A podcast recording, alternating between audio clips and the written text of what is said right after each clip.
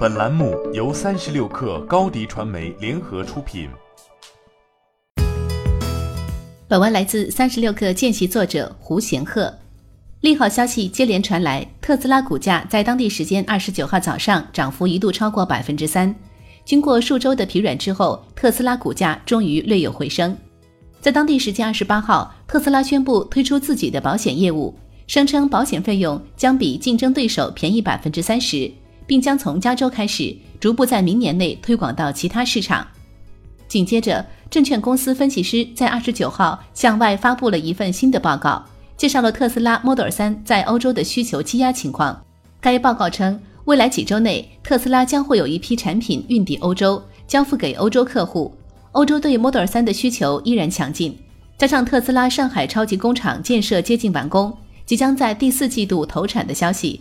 提升了投资者对于特斯拉在欧洲及中国市场的信心。今年四月份，特斯拉 Q1 财报发布后的电话会议中，马斯克透露过特斯拉的保险业务的进度，称将在下个月推出。在推迟三个月后，特斯拉正式宣布了自营的保险业务。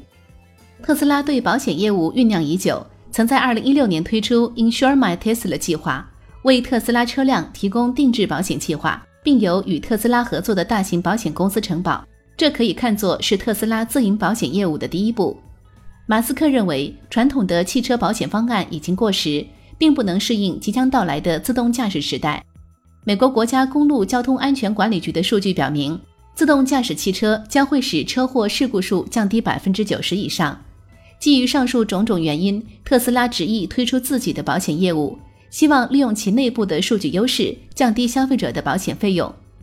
与传统保险相比，特斯拉此次推出的自营保险有明显优势。